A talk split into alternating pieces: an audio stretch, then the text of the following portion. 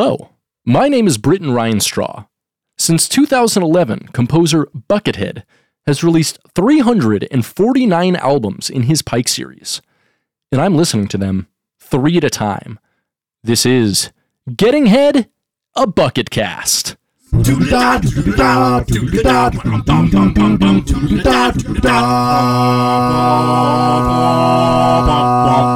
Welcome, ladies, gentlemen, and the bear who played Gentle Ben, Uncle Ben, Uncle Tom, Uncle Cracker, and Hoppin' John.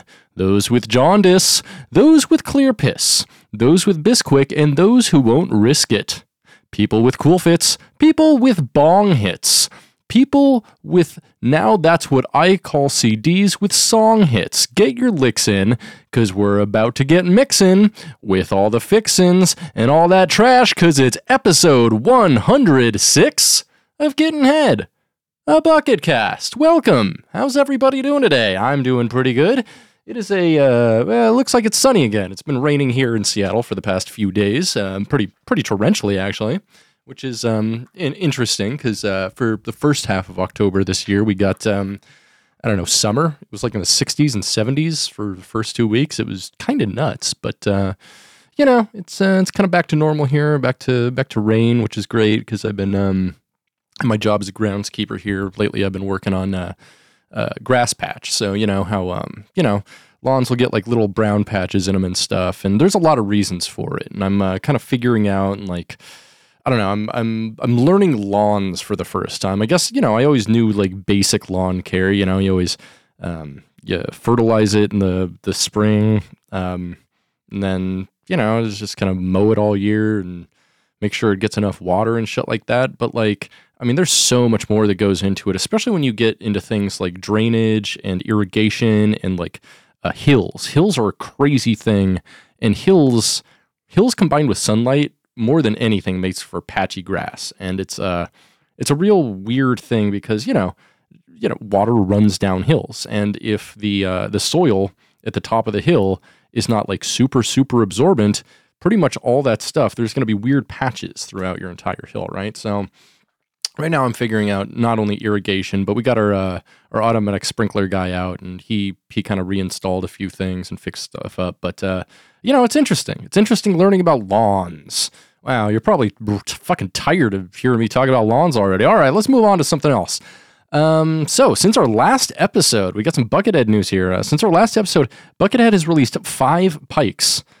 All of them live, and he kind of keeps doing this. Like, every single week uh, for the past, I don't know, maybe month or two, he's released, like, you know, three to five Pikes. And at this point, I think he's up to over, like, maybe thirty-five live Pikes or something like that. And that's, um, I mean, I'll, I'll say it here, like, so this is actually going to be the final episode of the podcast with, that I, that I know of, um, with all... studio Pikes. So starting next week, we have one studio Pike, and then literally the rest of them after that are all live. I still don't know what I'm doing with that.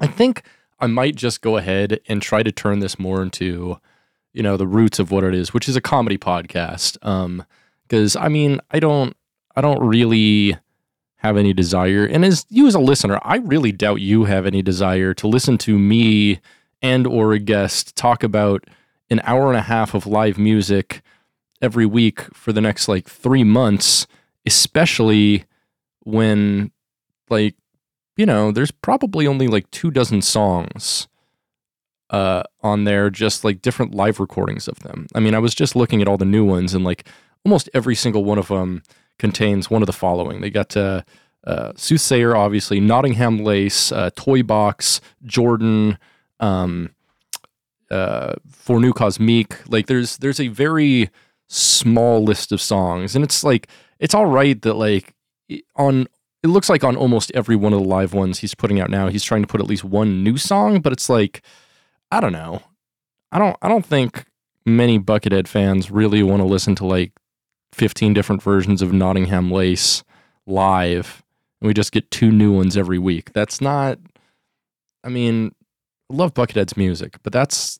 I mean, that's asking a little much of the fans, isn't it? That's, um, especially if he's expecting them to buy them. Like, this is fine for something you're releasing just, you know, so it's archived or whatever. But, uh, you know, I don't know if that was ever, like, the point of the, the Pikes. And um, I don't know. I don't think this is, like, artistically bereft exactly or anything. Because, you know, this is stuff he's done live. And it's still pretty impressive that he's done it live. It's just, like, I don't know. Do... Do we need that? So the, what he's uh, released in the past five weeks, let me do these titles here. So he's done Live Submerged. Live Buckethead Land is pleased to announce the hiring of Jelly Jones for future ride narrations. Live Chaemic Choir. Live from Transylvania at the Baron von Imbalmer Castle. And then live at the Rainbow Waterfalls Pavilion. Which is like, I mean, those are all fun titles. It's just... live albums, you know, live instrumental albums. That's a thing. Is that a thing? I don't know if that's even a thing. I mean, that's a that's a thing he's doing. I think that's a thing you can do for jazz, but like, I don't know. When you're just playing rock and roll to an iPod, it's like, eh, nah, no thanks, dog. No thanks. So, you know, we might just, um, and you know what? Fuck it. I'm gonna do it right here, right now. This is the point. Um, I'm going to go ahead and retire basically all of the sections we have in this show. I'm going to retire Goth News after this week. I'm going to retire Bucket Facts after this week. Um, I don't know what I'm doing with the fucking, you know, album reviews. I guess we could still go through, I don't know. I don't know. We'll probably semi-retire that one. And you know what? Bucket jokes. We're going to retire those. We're retiring this entire show this week. Next week, this might just be an entire new show. If it still is a show. I don't even know what the fuck I'm doing anymore. But, uh, you know what? Tune in next week. See what the fuck I've done. I don't even know at this point. So, uh, what else has been going on with me this week? Um, uh, I'm really active. For some reason, a lot of, a lot of, a lot of people hitting me up on, um, Bumble and, uh, Tinder. Tinder. Uh, wanting to have sex. Most specifically, lots of people, not, not a lot of people looking for relationships and stuff. So I've been a bunch of sex with people in the past, uh, I guess since last Thursday when I recorded the last episode of, you know, I've had like three new, three new partners. But, um, you know, they've all uh, uh, fun, very fun. Um, fun to try out new folks, you know, especially when you're both there, like, hey, why don't you just, like, use each other's bodies and shit? And that's pretty cool, you know? It's, it's, a, it's a mutualistic relationship. No no par- parasitic relationship at all there. It's very mutualistic, you know, if and especially if you both come, especially if I can make them come, like, a dozen times and I just come once. I'm, I'm a fucking hero in that situation, you know? I'm a fucking the, uh, the cum bringer. It's always fun. Um, but, yeah, I don't know. Not sure anyone will keep seeing. They were all fun, but you know, good good for a fuck. Uh, well, I guess we'll see. We'll see who hits me back up. They usually hit me back up. I got that good D. But uh, yeah, so other new subs. Went to Jimmy John's, tried them, and Jersey Mike's. I'm just kidding. I'm just making sub jokes at this point. Um, although, um, I mean, I'm not Quiznos, doing Quiznos here, but I do be Quiznos subs on what those holes do, right? Quizn, Quiznos, quiz, quizzing, quizzing, quizzing those, quizzing those subs. Quizzing, okay. All right, well, uh, you know, with that, uh, maybe we should talk about some goth news. Let's get into some goth news, folks. Here we go. Here's the last goth news ever. Goth news. Goth news. Hey, it is goth news. Following up on a news item I reported uh, this time last year, the iconic Whitby Goth Festival in the U K is happening next week. It's second year back since the pandemic. Started in nineteen ninety-four in the Yorkshire Seasides, which it's back to this year. The festival took a two-year break uh, a couple years ago due to COVID, but started up again last year, much to the joy of British goths everywhere. Some may ask, why Whitby for perhaps the world's most iconic goth festival? Well, it turns out that uh, in Bram Stoker's Dracula, it is where Count Dracula lands when he gets to England. In the novel, he runs up Whidbey's famous one hundred ninety-nine steps after transforming into a black dog, which is something festival goers can be seen doing all weekend. The festival will be headlined this year by iconic goth metal rockers Fields of the Nephilim and The Loveless. A former guest of the show, uh, Wang, he actually used to be, he might still be in a F- uh, Fields of the Nephilim um, uh, cover band, which is pretty awesome. Uh, but also uh, headlining is The Loveless, a garage rock band fronted by Soft Cell singer Mark Almond. Also appearing are Ghost Dance, Evil Blizzard, Bootblacks, Into a Circle, Balaam and the Angel, and All My Thorns. All throughout the weekend and Friday uh, night tickets have all been sold out, uh, but the daytime part of the festival is open to everybody, and there are a few tickets remaining for Saturday night. So, if you're British, and goth, and listening, I'd recommend going. I doubt there's anything better going on in the U K this week anyway, uh, except for complete political turmoil. Moving on in goth news, we have an unfortunate goth obituary this week. This week, the world lost Kay Taylor Parker, also known as Kay Parker, the British pornographic film actress who later worked as a counselor and mentor. Parker was reportedly introduced to the adult film industry in the late nineteen seventies by actor John Leslie, who suggested she take part in one of his upcoming films. She made her first appearance in V, The Hot One, in a non-sexual role. Soon afterwards, porn director Anthony Spinelli talked her into doing her first sex scene in Sex World from nineteen seventy-seven. Despite entering the adult film industry at a later age than most, she became a leading star in the field and was often paired with younger co-stars. Typically, she was cast in mature woman roles such as mothers, stepmothers, rich aunts, and wealthy divorcees. She is best known for her role in Dracula Sucks, which may be the most goth porn ever produced, and the nineteen eighty film Taboo and its successful sequels, which is largely credited as one of the first major pornography films to have a primary focus on incest content. So if you jerk off to stepmom porn or whatever, you can thank Kay Parker. She retired from porn in the mid-nineteen eighties and for a time worked for uh, Caballero Home Video as their public relations representative. She also appeared in small parts in several mainstream movies and television series, such as The Best Little Whorehouse in Texas. So rest in peace, Missus Parker, sleep forever, dream on, and most importantly, thank you for fucking Dracula. And finally in goth news this week, doing some research into Alaska's biggest stupid cunt, Sarah Palin, I came across some information about goth and pizza patriarch Papa John Schnatter.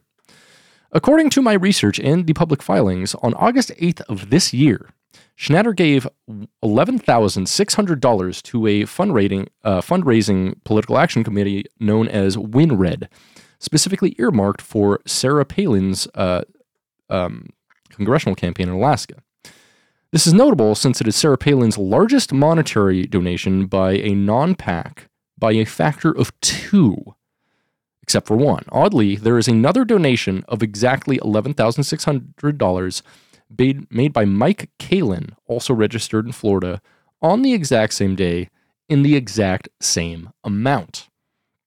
Now, digging further into it, on August eighth of this year, Trump did a telefundraiser for Palin, stumping for her on the exact same day the F B I went to raid Mar-a-Lago and look for missing documents.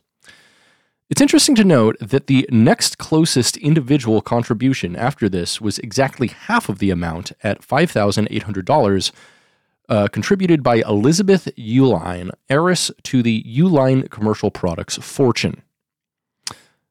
Uh, if you're a buyer for anywhere that gets commercial products, try to divest from Uline. They're terrible pieces of shit.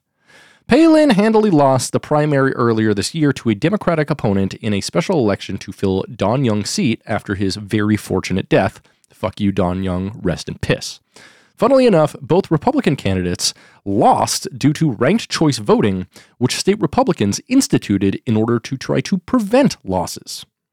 It's unsure exactly what will happen two weeks from now when Alaskans go to the polls, but one thing is absolutely certain. John Schnatter stepped down as C E O of Papa John's in twenty eighteen after he blamed declining sales on football players protesting the treatment of black people in America, causing their stock to fall thirty percent. He then used the N-word during a conference call. Goth news. Oh boy, that's goth news. Hey, what's uh, what's been going on this week? You know what? You know what just came out, or just kind of was released for pirating and stuff. It's been out for a while. Um, Clerks three, Kevin Smith's Clerks three. Now, you know, if you've listened um, to this show at any length, you'll you'll know that I I don't know I don't know is, how to qualify it at all. Um, I um, I ironically ironically like Kevin Smith. Maybe I don't even know. I don't know what to qualify it as, but um, like I find some of the things Kevin Smith does to be funny.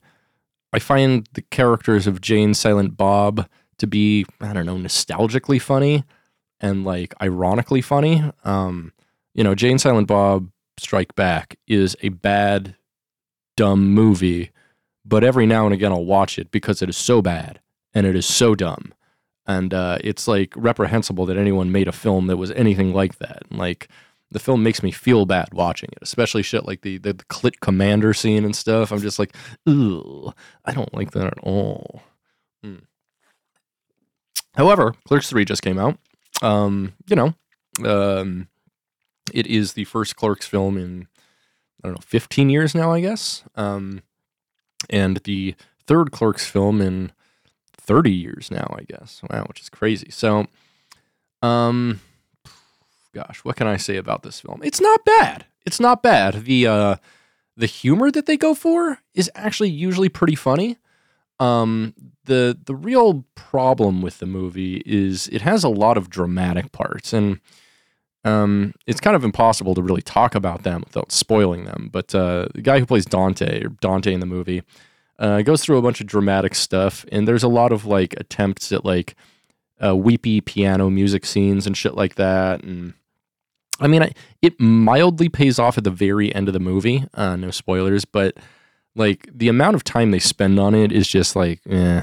Like right in the middle of the movie, there's this um, there's this part where he like goes and visits someone's grave and like talks to their ghost for five minutes, and then directly after that, they have this thing where they're they're casting for a movie, and it's just like chock full with every single celebrity cameo they can possibly muster. And so it's just them padding out the uh, the credits with a bunch of celebrity names of people who aren't actually really in the movie, but are like friends of Kevin Smith and will show up for like five to twenty seconds. So, um, like that part of the movie, which is like directly in the center of the movie, is like this huge dip in energy. And like, I just got fucking bored for like five or ten minutes, and I'm like, ugh, fuck this. But then the movie pretty much picks back up. Um, and overall it's not, It's not bad. I mean, it's not great, um, but if you are a fan of Kevin Smith properties and did like the first two Clerks, it is pretty much a continuation of that. Um, it's good conversational comedy and pretty good character comedy. Uh, other than that, you know, as a film, it's not spectacular because, you know, Kevin Smith is not a spectacular filmmaker in uh, any way, but it is completely competent, and uh, for what it was going for, I think it actually mostly hit the nail on the head, except for the dramatic parts, which were not great, you know, but they're fine. Yeah, so uh, I'd recommend-ish. I'm not putting this in the recommendation section because I've got another movie, uh, another thing that I recommend way more than that, but this wasn't too bad. It wasn't too bad, and that's a fact. Speaking of facts, you know what I think I might might just be time for? I think it might be time for a bucket fact. Bucket fact, bucket fact, bucket fact, bucket fact, bucket fact, bucket fact, bucket fact, bucket fact, bucket facts. Oh boy, bucket facts. Today we're going to talk about a real wild one-off collaboration that Buckethead did back in the nineties. A collaboration with anarchist author Hakim Bey. That's right, Buckethead getting political, my friends. Hakim Bey was an author and former roommate of William S. Burroughs, who lived in New York in the nineteen seventies and eighties and was heavily involved in their anarchist zine culture. In nineteen ninety-one, Bey published the influential book T A Z, Temporary Autonomous Zone. The book describes the socio-political tactic of creating temporary spaces that elude formal structures of control and hierarchy, an idea that was eventually put into practice heavily in the Capitol Hill Autonomous Zone, also known as the Capitol Hill Occupied Protest, during June of twenty twenty, a couple of years ago, right here in Seattle. And um, during that time, I actually worked at the co-op like three blocks away, so I was at the Chaz slash Chop almost every single day. Uh, while it was around. And so I've got a I've got a lot of interesting stories about that, I guess, but maybe we'll save that for another time or something. So now Bill Laswell, uh, who produced the album and is like kind of the main creative force behind it besides uh, Hakeem Bey, uh, Bill Laswell has been involved in highly political projects before, uh, probably most notably with uh, Afrika Mambaba, um, but honestly, this kind of takes it to a whole new level. The album is comprised of six tracks, all of which are different readings from the book, performed by Hakeem Bey himself. Beneath the Spoken Word is a wild combination of musical and ambient experimentations, and I can say that this album is truly a very, very unique work of Bill Laswell's, and maybe one of the most complete sounding in terms of running the gamut of like every kind of genre that he can do. Uh, the album is a wild, kind of incredible mix of genres, spanning from uh, roots bluegrass to like crushing power electronics to prog metal and Indian ragas at some point too. Uh, if I could recommend one, just one track from the album, I'd actually pretty much recommend the whole album. But uh, if I could recommend one single track, it would probably be track four, Immediatism, which isn't, I wouldn't say it's like highly political. However, it's an ambitious South Southeastern uh, Asia flavored tabla driven kind of song. It's a really interesting treatise on the immediate impact of art and music and the alienation of art and music if it fails to make that impact. Um, it's something I've actually never really thought about, which is weird, um, and really just a meditation on art using the jargon of Marxism and anarchism that I'm actually rather actually rather comfortable with. And so it's a it's a weird mix of stuff, but I f- thought it was really cool and I liked listening to it a lot. I'm, I might actually revisit it. Um, it is a weird album though, but if you're a leftist like me and a weird musical leftist like me, which I mean, if you're listening to this still, there's a pretty good chance you are, this is totally worth your time uh, for both p- political and musical content. I wouldn't say it's uniquely Buckethead in any fashion, and more so than anything, it is very uniquely Bill Laswell. Um, and in fact, uh, both uh, Buckethead and Laswell's other main guitarist, uh, Nikki Skopolitis, also plays on the album. And so this isn't just like a primarily Buckethead album at all. It's it's definitely much more so a Laswell album. But in as much, it is unique and cool, and has a really cool message to it. Um, I looked more into um, Hakeem Bey, and unfortunately, some of his writings have uh, like kind of supported or apologized for pederasty, just like fucking little boys and stuff. So that really fucking sucks. But uh, you know, there's none of that in this album, thank God. So I would recommend it. Check it out. Bucket Facts. I listened to three more Pikes this week. Hey, I listened to three more Pikes this week. Pike three hundred twenty-one, Warm Your Ancestors. Pike three hundred twenty-two, Doctor Lorca's Work. And Pike three hundred twenty-three, Thank You, Taylor. Let's uh, let's dive right in. So, Warm Your Ancestors, Pike three hundred twenty-one, released on July ninth, twenty twenty-two, just two days after the previous Pike, Dreams Remembered, Volume two.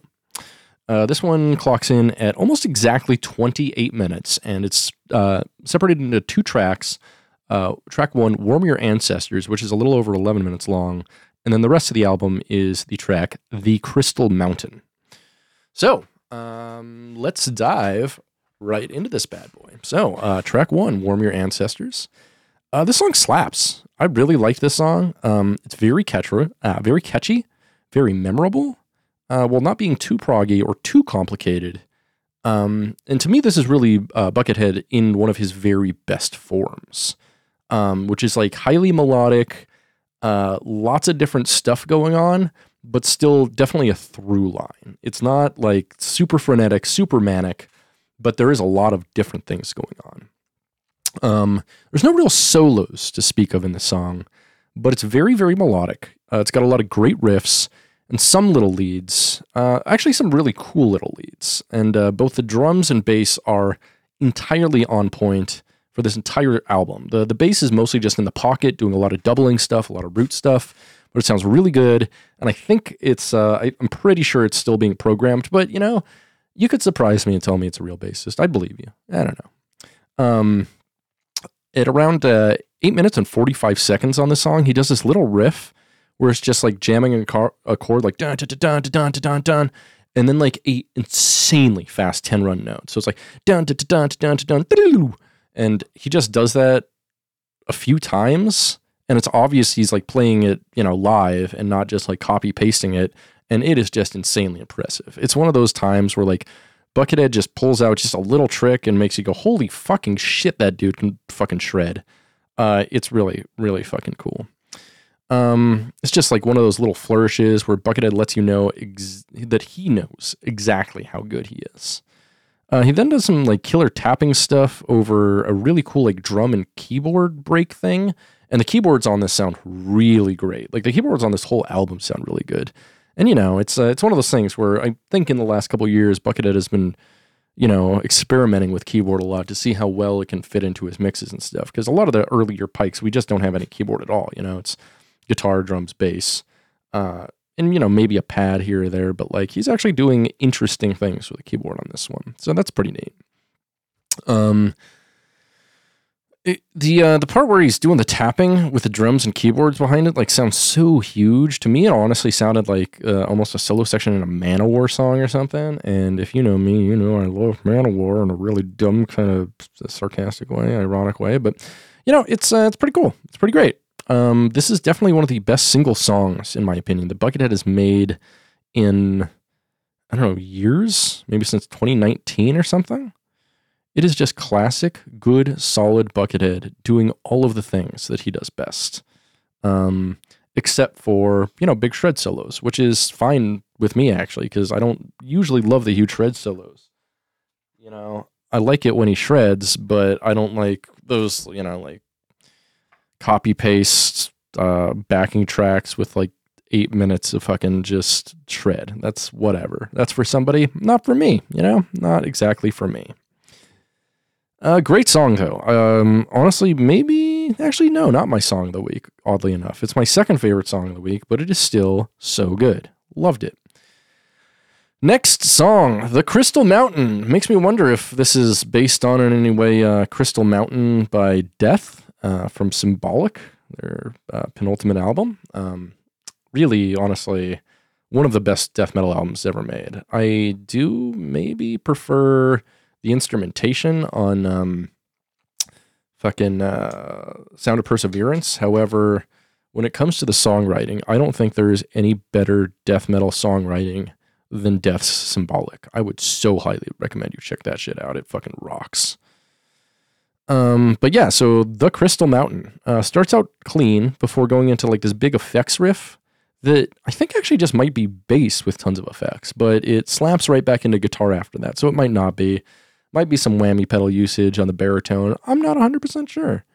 Um, so this, this is a pretty cool song with a pretty solid direction, although it's like, you know, seventeen minutes long, which is a little, a little long for any song in my opinion. Um, It's something between maybe like arena rock and his big distorted like wah wah monster sounds, you know? It's uh, it's pretty cool though. It's it's very uniquely Buckethead and something that I'm not surprised that he made, but also like a good companion to track one, Warm Your Ancestors. So uh, just about eight minutes in, he does a crazy little run a few times that's um that's absolutely nothing uh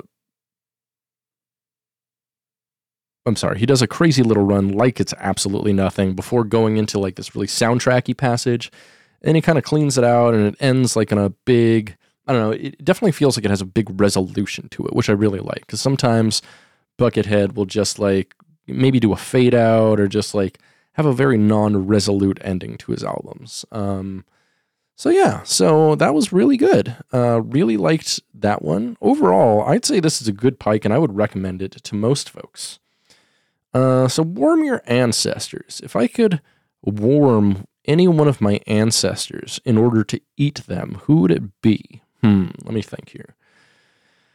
I would probably go back. I imagine like um, the, you know, in the old country, my, my grandpa's ancestors, they had Slavic farmhands, and you know, so they were probably, you know, just like, and some of them were huge too, you know, some of um some of the people in my family going back like one hundred, two hundred years are like my height, like six foot four, which is back then absolutely unheard of. So um I, you know, if I had to eat one of my ancestors, it would probably be one of my grandfather's ancestors, probably, you know, maybe his father's father, someone, a big Slavic farmhand. I imagine they have nice, you know, fatty, but like meat, you know, lots of muscle, but lots of fat in there as well.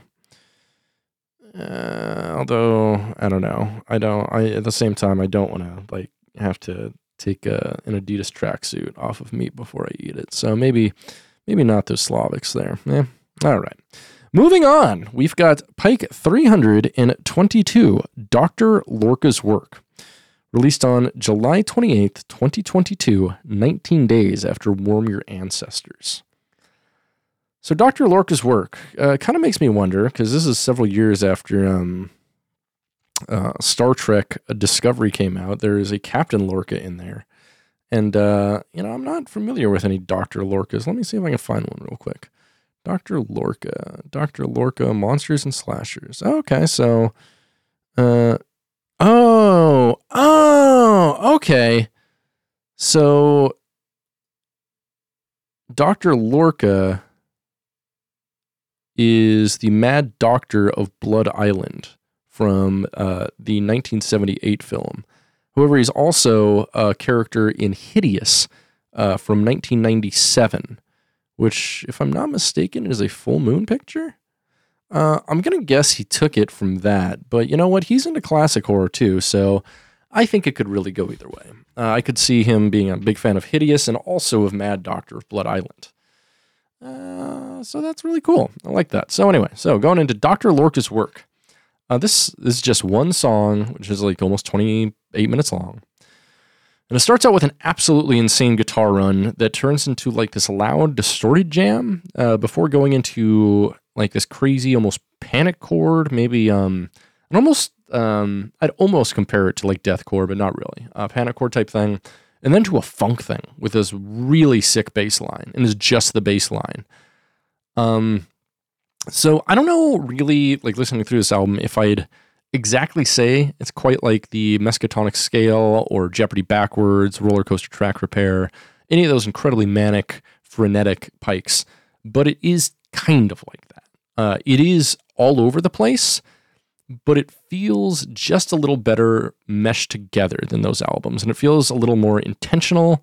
It feels more like he had maybe a plan behind this, you know, uh, which is really great. It, it feels like one of those albums, but like with an absolute direction to it, uh, in like themes that return. So, um, about five minutes in to this song slash album, he goes into this really weird solo ambient effects guitar thing before moving into what I'd consider a doom metal passage uh, with like, it's like, uh, and it's not, it doesn't sound exactly like doom metal, but it has all the elements of doom metal. It has like the slow drums and slow bass and then like dueling guitars doing a harmony, but really slow. I think the only thing that didn't make it sound totally doom metal is like not all the harmonies were in flat fifths and flat thirds, which is pretty much all they do in doom metal, you know? So, but it was really cool. Um, but, but right after that, uh, he, after the slow doomy harmonies, he goes straight into some like prog metal shit. And it's really pretty neat actually. Uh, so after that, at around six minutes and forty-five seconds, he starts doing some shredding and holy fucking shit. Is it like inhumanly fast? It's, um, you know, sometimes Buckethead will just do some shit and you'll be like, can, did he actually, did he actually just play that shit? Because it is like mind bending what he can do at some points. Uh, kind of continues on in a similar way for a while. Uh, then at about uh, thirteen minutes uh, actually at exactly thirteen minutes and eleven seconds, he does this thing where he does bass and guitar slides together, and it sounds really fucking cool, and it's like nothing he's ever done before on any of the other Pikes, on any of his other solo material at all, um, to my knowledge. And it's like just a really cool thing, and it makes me wonder, like, how often does Buckethead just like find something he hasn't done before? Because, like, you know, a guitarist like Buckethead, he's seemingly done it absolutely all, you know? Um, you know, if you make fucking altogether like four hundred albums and, you know, the vast quantity of it is instrumental, chances of you hitting on pretty much every kind of instrumental theme available in the world are pretty high, you know? It's one of those things, like, you know, I just, he's so prolific, and he's, you know, there's some things I didn't even know he's done before that I just keep finding out. Like on the Bucket, um, Bucket Fact today, found out that he did some kind of like Indian raga type stuff. And that's like, you know, I had no idea it was in him, but um, there it is. So um, after he does the the really cool slides, he uh, goes into some more cool shredding and riffing. And at about eighteen minutes and ten seconds, um, he does a really weird, imposing synth thing that just kind of covers all of the music. And, like, I don't know, you can hear everything there, but, like, the synth is, like, in the very front of the mix, which is a really weird decision. Uh, and then he does some crazy shred uh, under it, which is all right. It's a weird decision that I don't hate, though, because it's interesting, and it's kind of unlike anything he's done, and really kind of unlike anything I've ever heard before. So I'll allow it. Um, I should mention that the bass in this Pike is absolutely on, like one hundred percent of the time. I'm still not sure if it's programmed or not, and I'm pretty sure it is, but it's mostly doubling the guitar in some way, but it sounds really good. It fits perfectly into the mix and in the songs, and it's like good pocket bass, like the entire time. Uh, I don't know if this is just Buckethead getting better at programming bass, if it's the return of Dan Monty, or if it's even live bass, but, you know, whatever he's doing, I, I hope he keeps it up. Um, from here, the song is largely extended shred sections with the occasional riff in between. Um, the song kind of falls apart a bit compared to the first half, and I think the first half was a lot more intentional, but honestly, it still sounds intentional, and it's pretty cool. Um, the song ends with another big doomy riff that he's used a couple times in the song, and honestly, by the very end of the song, it feels very complete. And uh, this whole album, at just one song, feels like a very complete artistic message and a very like complete artistic vision, which I think is really cool. Uh, overall, this is a killer Pike, and really some of the best stuff Buckethead has ever had to offer. Um, some of his most unique stuff he's had to offer, and like some of the newest, most unique stuff I've heard from him in probably years. Like, these last two Pikes are an interesting, like, return to form, but at the same time, I find him a lot more experimental on uh, Doctor Lorca's work and Warm Your Ancestors than he has been in a long time. And he's, like, ticking all of my boxes here. You know, he's not doing crazy, long, stupid solos with a lot of, like, copy-paste backing tracks. He's, like, actually exploring things and exploring new things, you know? Uh, there were several things on both of these Pikes that I just, like, I'd been like, well, that's new for Buckethead, which is, you know, after four hundred albums, you don't really hear a lot of new shit, but here we are. Uh, overall, this is a killer Pike. I loved it. Uh, it's really some of the best stuff Buckethead has to offer and has had to offer for the past several years, really. Um, some of the most unique stuff he's ever had to offer, and really the kind of music maybe only Buckethead can make, or if someone else can make it, they aren't. Like, the kind of music only Buckethead does make. I was really impressed with this album, not gonna lie, and this is my favorite album of the week, favorite song of the week.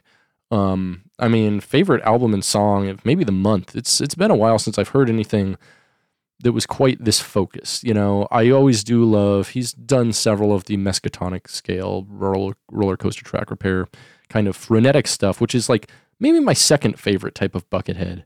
But my very favorite type of Buckethead is when he does something crazy and manic with a lot of shifting, but also at the same time, it seems like a symphony, you know. He's returning to parts. He, he finds cool musical passages that he, he uses motifs and plays them in different ways. And I just love that, you know.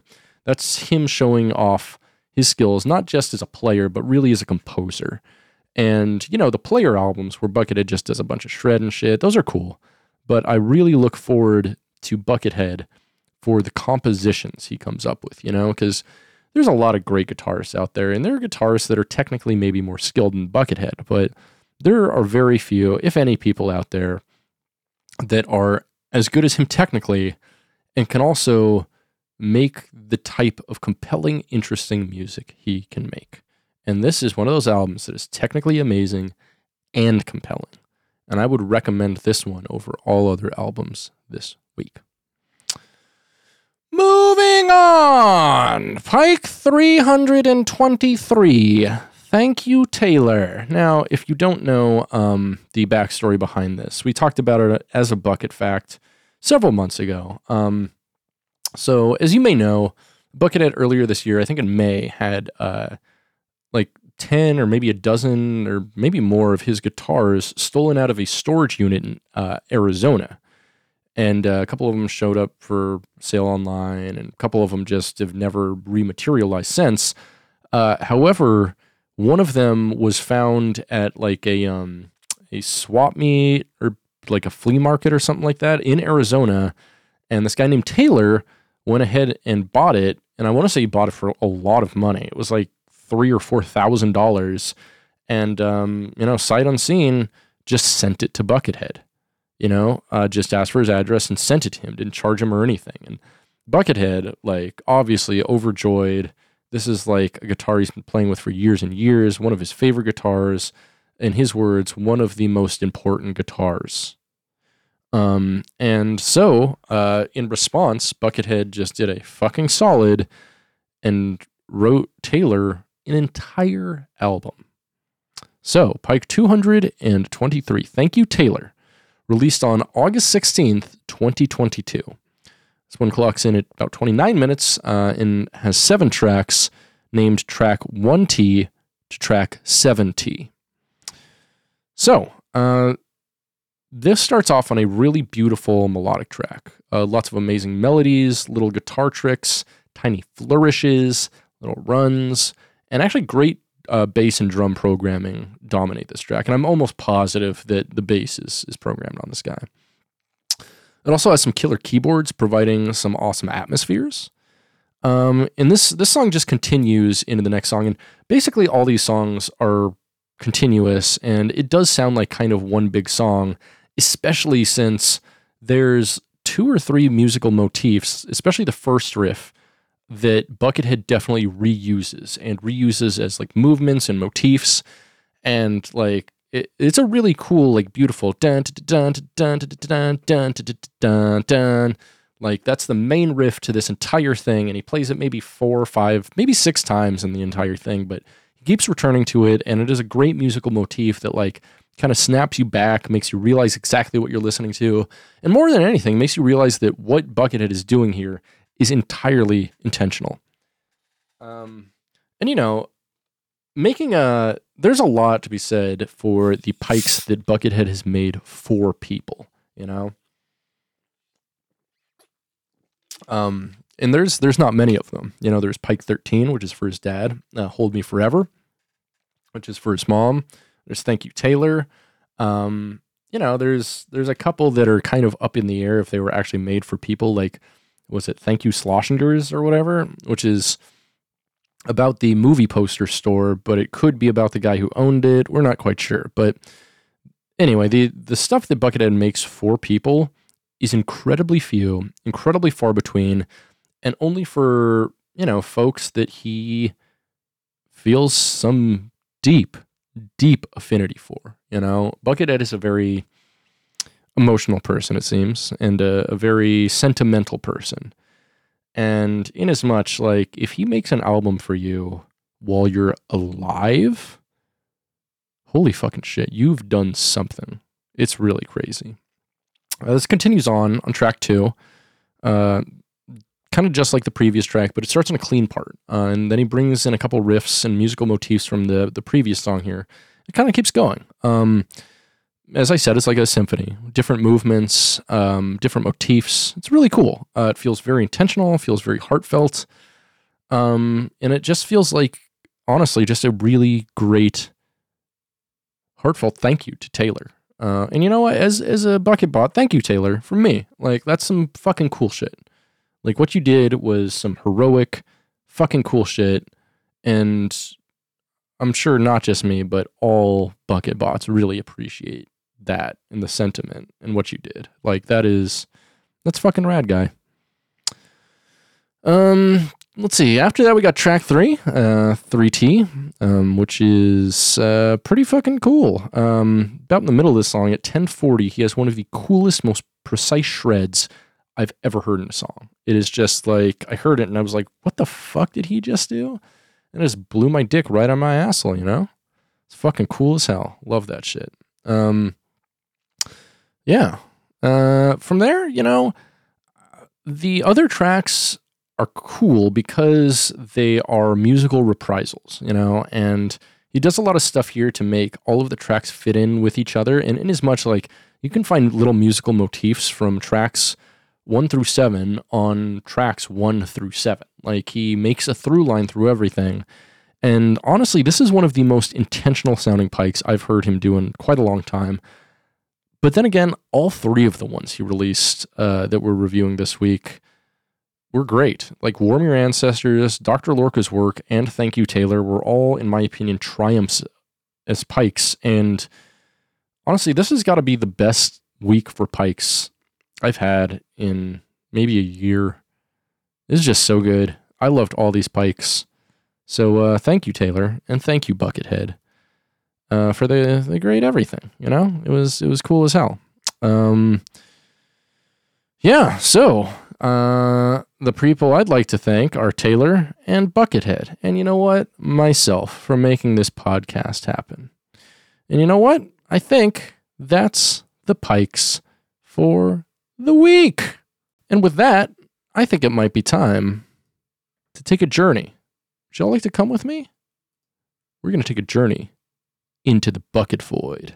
Statements from the bucket void. Bucket void.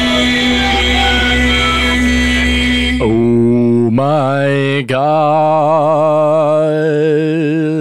Oh my God.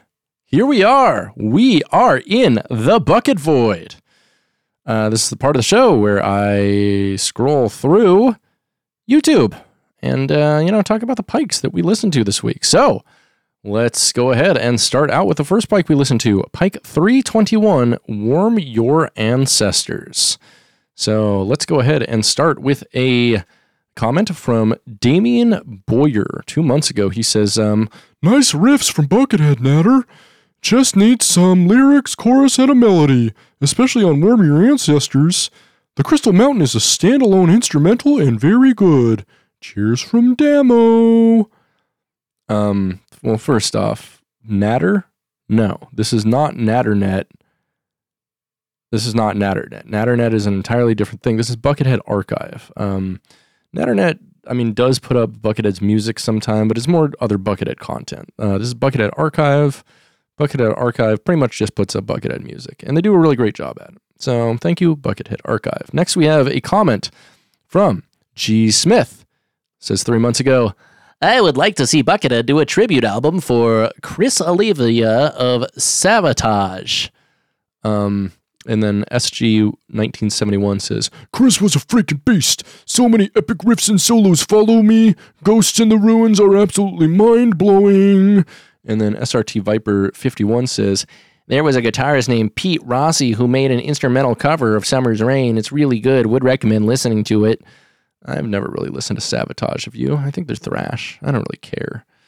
Uh, all right. Next, we got a friend of the show. Jason Evans says, two months ago, edited. God, you edit all your comments, Jason. What are you hiding from us? He says, first track sounds like victory and feels like the masterful rhythmic battle with Sword Saint Ishin at the end of... At the end of Sekiro. I don't even know what Sekiro is. Sekiro. Is that a movie? Sekiro. That is a game. Sekiro Shadows Die Twice. A video game from FromSoft. Oh, okay. So it's like one of those um, uh, uh, fucking Ghost of whatever, uh, Elder Scrolls, whatever.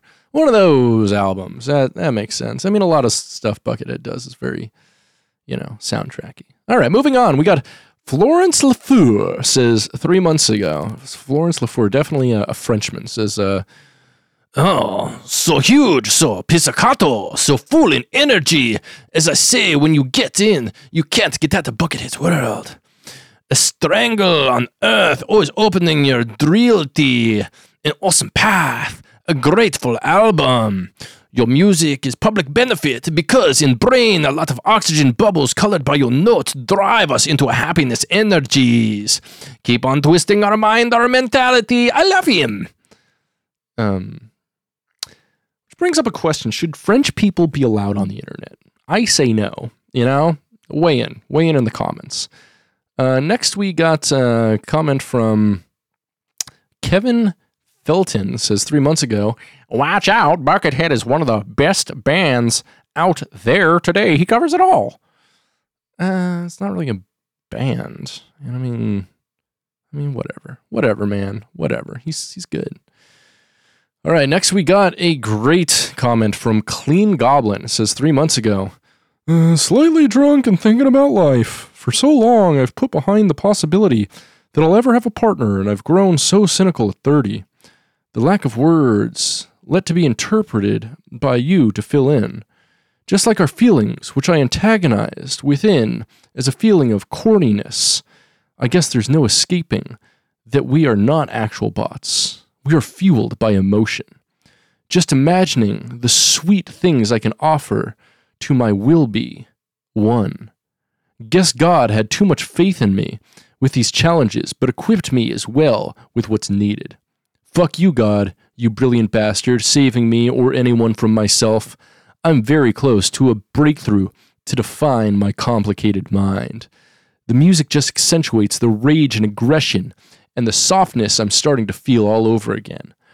Buckethead, you're not only easy to the ears, but you stroke some feelings I've buried a long time ago. All right, guy, someone needs fucking therapy. You need to go to fucking therapy, Clean Goblin. This is stuff, this is not stuff you need to be putting on a public forum. This is stuff you need to be paying someone to listen to and give their thoughts on. Because, man, you have got some fucked up shit going on. All right, moving on. We got Mastar eighty-five says three months ago, I get the comic book reference with the art design in the upper left of these pictures, but does anyone know why he specifically put thirteen cents on it? Just curious. Three replies. Um, I mean, the only one that matters is he was born on Friday the thirteenth. It's his favorite number. That's all you need. Easy enough. All right. Um, next, we got Stories from Earth, says three months ago. Guitar players, what's up with the tuning on this one? It's not eerie flat. In fact, it's some sour in-between tuning. Help! And Alejandro Gutierrez says he is tuning in D standard on this one. Interesting. That's not interesting. He almost always plays in D standard or, like, drop D. It's really, I don't, how would, no. That's not interesting. This is, like, very, very regular for Buckethead. Very regular. All right. Uh, do we have any more for this one? Um, so, all right. One more. Bassin and Billiards says three months ago, my two favorite thing, uh, fishing and pool. He says, uh, seven fifty sounds so familiar in a recent Pike, I feel. It's more defined in another album, but it's the same, I can tell. Um, which, I mean, he uses a lot of musical motifs. And also, like, four hundred, you know, over three hundred Pikes, you're going to tread over some of the same ground at some point. Come on, guy. All right, maybe one more. We're going to close out on this one. Uh, Tigbert Jones says three months ago, bless you, mysterious bard, bequeathed with bucket, your legend shreds so hard. I'm pretty sure bards have to sing, right? Um, I mean, it's a musician in general, but, like, Uh, a bard is like a storyteller, a verse maker, a music composer. Like, it's someone who basically has to talk. So I don't know if I'd call him a bard. In fact, I wouldn't call him a bard. I'd call him not a bard. All right, so that is going to be all the comments we got on our first Pike, Pike three twenty-one, Warm Your Ancestors. Let's move on to comments on Pike three twenty-two, Doctor Lorca's Work. Unfortunately, this one has very few comments, but let's get into them. All right, so Stephen Nicholas says, two months ago, support his work on Bandcamp. We can't replace what's been stolen, but we can help him make a difference. Uh, speaking about his, his guitar, which is, yeah, yeah that's about right. Uh, so, uh, Brian Hefner says, two months ago, edited, if this was called Buckethead Land three and had more than two guitar tracks, it would have two hundred thousand views, which is actually pretty correct. Like, I'm surprised he hasn't just, like, self-released a Buckethead Land three at any point. Like, he definitely has enough material, you know? And all he'd have to do is, like, get a bassist and drummer, and he doesn't even have to do that, but like it'd be easy. Um friend of the show Jason Evans is back, saying two months ago, Big B single-handedly combating the effectiveness of Viance, one pike at a time. What is v- Vivance? V Y V A N C E V Y V A N C E Uh what's this? Vance um Oh, it's oh, it's some something that's supposed to treat A D H D and binge eating disorder. So this uh, okay makes you A D H D. That actually makes a lot of sense. Thank you, Jason Evans. Funny joke that I didn't get until now. So, ooh, we got the Frenchman. He's come back. Florence Lefeu says two months ago. Ho ho ho! Tremendous free way of life. Thanks to you, Buckethead. Okay. All right. Uh, next, we got Jeff Underwood says two months ago. Um, pretty new to him, but dang, that going boy can play. And then uh, Nanu P Brain says two months ago. Jelly. I don't know. Are you really that envious of just learning about Buckethead? Like, it's something I, I wouldn't be envious of, because I'd be like, how have I not heard of that guy? Like, I've been a musician for a long time, and this guy is like definitely a musician's musician. I mean, I probably should have heard of this, especially since he was in like Guns N' Roses and shit. That's weird. Uh, all right, and then we're gonna close out this one on a very Full House Uncle Jesse comment here. Doctor four twenty Meister says, everybody have mercy. And that's all the comments we got this week for Pike three twenty-two, Doctor Lorca's Work. Let's move on. Uh, we are going to move on to Pike three twenty-three. Thank you, Taylor. Uh, in this one, thankfully, has quite a few comments. And uh, we will start out, you know what, let's get it out of the way first.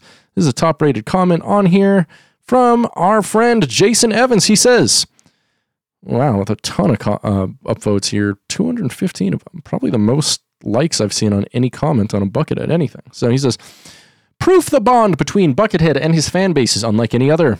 A fan from childhood hunting down and returning a stolen guitar to his idol as an adult, then being shown immense gratitude by having an entire Pike dedicated to him, permanently cemented in the greatest of all time's catalog. A storybook ending we rarely see this day and age. Heart emoji. I totally agree. That rules. Um, then Anus says two months ago, very dumb comment, I've been a fan since childhood and offered him a very nice guitar for free and he didn't even return my email, LOL. Yeah, because he was asking for people to help him find his guitars, not not that. So uh, I'm going to... Oli Gark says, in response to that, something I agree with, he probably gets tons of emails and may not even seen it, or maybe he did see it. Didn't want to have a free guitar from a fan that he m- might have felt would use it more. Just a guess, who knows? Um, and yeah, he's got a, especially when he lost his guitars, he had to have gotten so many people like trying to donate shit to him. And he doesn't want just like random guitars. Like he wants his guitar. Uh, the Soul Reaper oh seven chimes in and says, dedicating an entire Pike to a fan is a really big deal. Shows how much he appreciates the gesture of Taylor returning his guitar to him. Very much so. It was very, very good. All right, so next, uh, guess who's back? We've got the Frenchman. Florence Lafour says two months ago, "You really an angel on earth, Buckethead. Dedicate one entire album to your fan who turned back one of your guitars is a true tremendous gift. Thanks to you. Taylor by your benevolent gesture and Buckethead by Bewitched Sounds." Okay.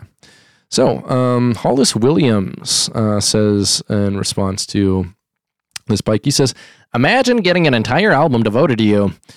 You can you can tell he had a real burst of emotion when he got the guitar back and wanted to write something really good." I totally agreed. It's uh, it's quite a good Pike, and it's uh, you know, it shows his his appreciation, and we love when people show his appreciation, their appreciation, I guess. All right, next we have. Um, Roberval Brasileiro, he says, "I was waiting for something like this to happen. A new Pike like this one. Amazing, extraordinary, big master forever.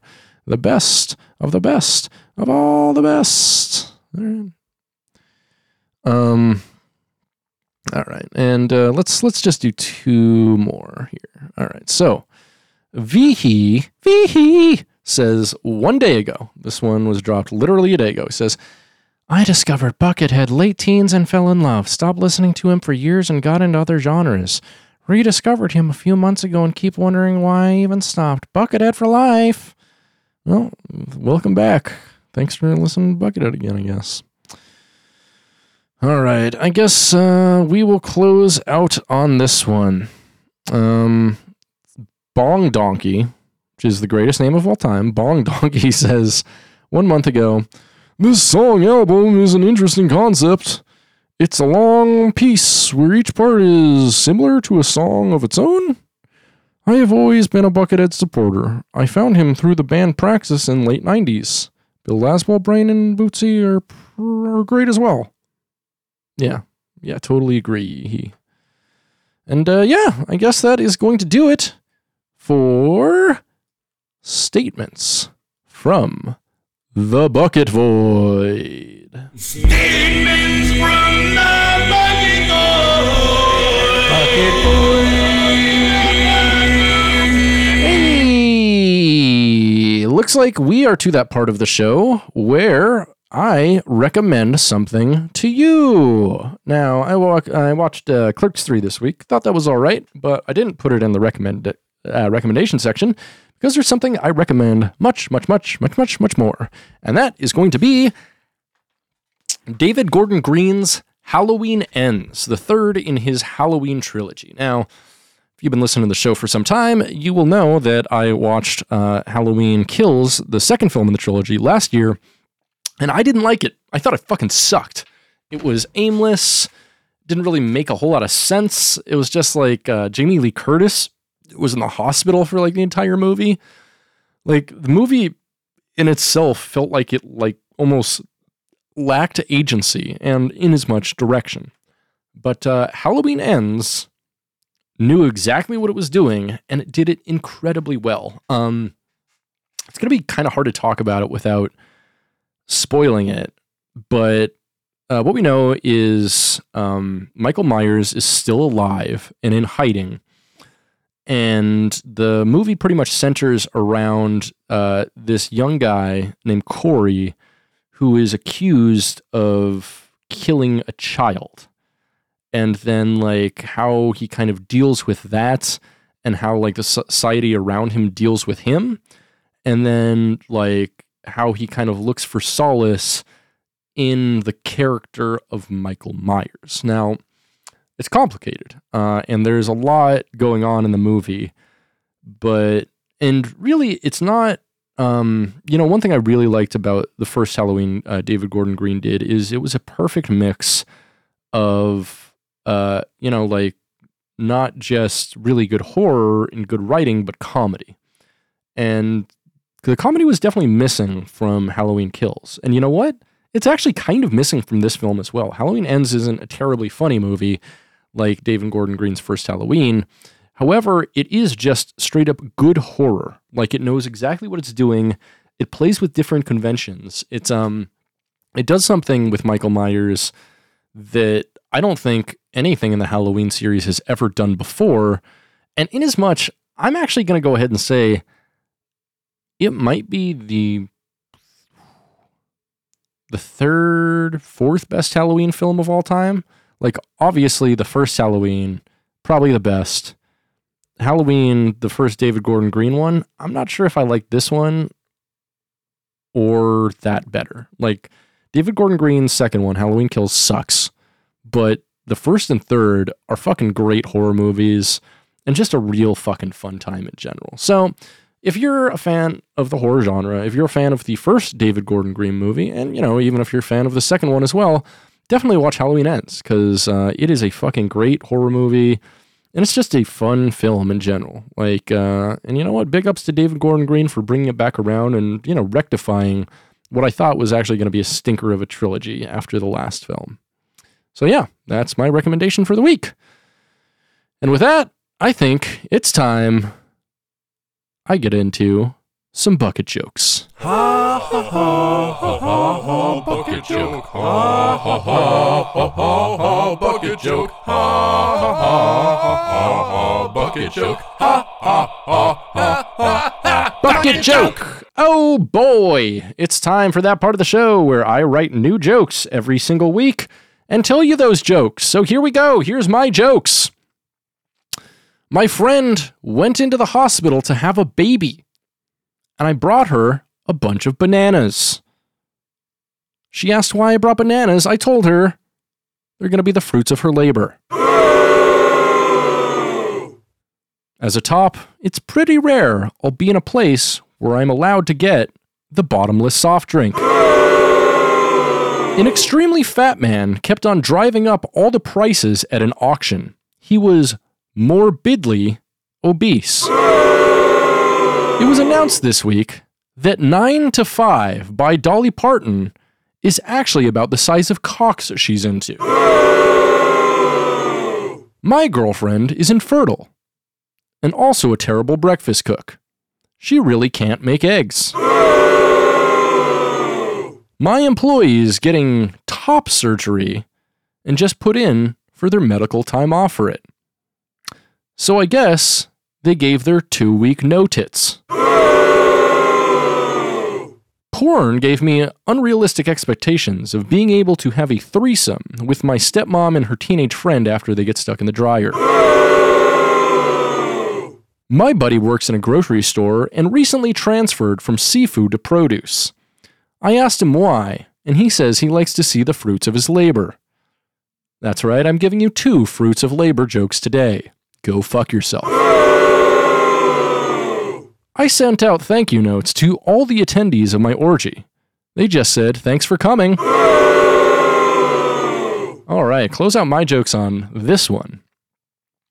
I told my academic counselor I was interested in becoming a child psychologist, but he said, I'm too old. Fine, don't like those? Fuck you. Well, in that case, we're going to tell even worse jokes. So every week, uh, after I write my own jokes, I go ahead and scour the internet for the worst and most unliked jokes out there. So here are some more jokes. These are not my jokes, and they all suck. Here we go. If you're going to take a dump, at least wear some gloves. So tissues are notoriously wadded up. I don't believe in the Bible. It's kind of G-sus. Money interests me. A lot. Life and Reddit are basically the same. At the end, it's all about karma. My DoorDasher's name was Nelson, but it's weird because it's me who's about to be full. Oh, God. I think that one sucks so much, it's funny. I'm not even... No, no, no, it just sucks. I felt like shit, so I ran to the bathroom and ate my fill. Ugh.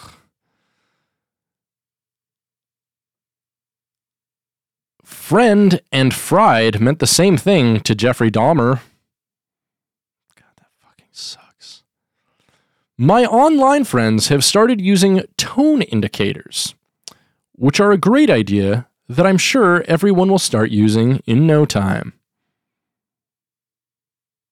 Man, those jokes sucked. All right, so after the bad jokes, I go ahead and, uh, you know, every week I'm going through these bad jokes. I make a list of the best bad jokes I've read so far. Jokes that are bad, but I think they're funny. So let's get right into it. Here's my Hall of Shame. So, I knew a whore in Philly with a glass eye. She would pop it out and wink a guy's off for a dollar. If a vampire could ejaculate, I'd call him Draculator the Ejaculator. The Twin Towers didn't really stand the test of time. A criminal can never swim because he's Sin King. Sin King, the king of sin. Sin, sin, sin king. Two women walked out of a library. They cleaned it so well! Kurt Cobain received mind-blowing head on April fifth, nineteen ninety-four. And finally, a man walks into a stable, and the horse says, "Why the small cock?" Ha, ha, ha, ha, ha, ha, bucket joke! Oh boy! I think that's the fucking show! So, where can you find me on the internet to contact me if you want? You can find me at a Bucketcast, pretty much anywhere. But you know where I'd rather you go? I'd rather you go to our Patreon, patreon.com slash dumbidiotbs. Uh, there we have the episodes. Uh, just as soon as I publish them, they come out, and so you don't have to wait uh, till Sunday at midnight. Uh, and also, uh, our other show, uh, my other show, Soy Trek, uh, we do two episodes a week. I release both of those at the same time. And best thing about all of this is everything is in much higher quality than our other uh, hosting website will allow. And so you just get much, uh, you get to hear my voice nice and clearer. So uh, with that, uh, I'd like to thank all of our five dollars and above uh, Patreon supporters. We've got Dan Morrison, Dylan Lance, Ian Killia, Devin Saturnus, and Jordan Hale. Thank you so much to those folks. And thank you to all of our Patreon supporters, two dollars and up. And just a reminder, for two dollars or more, Uh, you can go to our Patreon, sign up, and get all of those wonderful things, plus a ton of bonus content uh, that we record in the past. So, thanks for that. And uh, with that, my name has been Britton Rhinestraw. You've been listening to Getting Head, a Bucketcast. Thanks for sticking with us, Bucket Bots. Stay greasy. Namaste.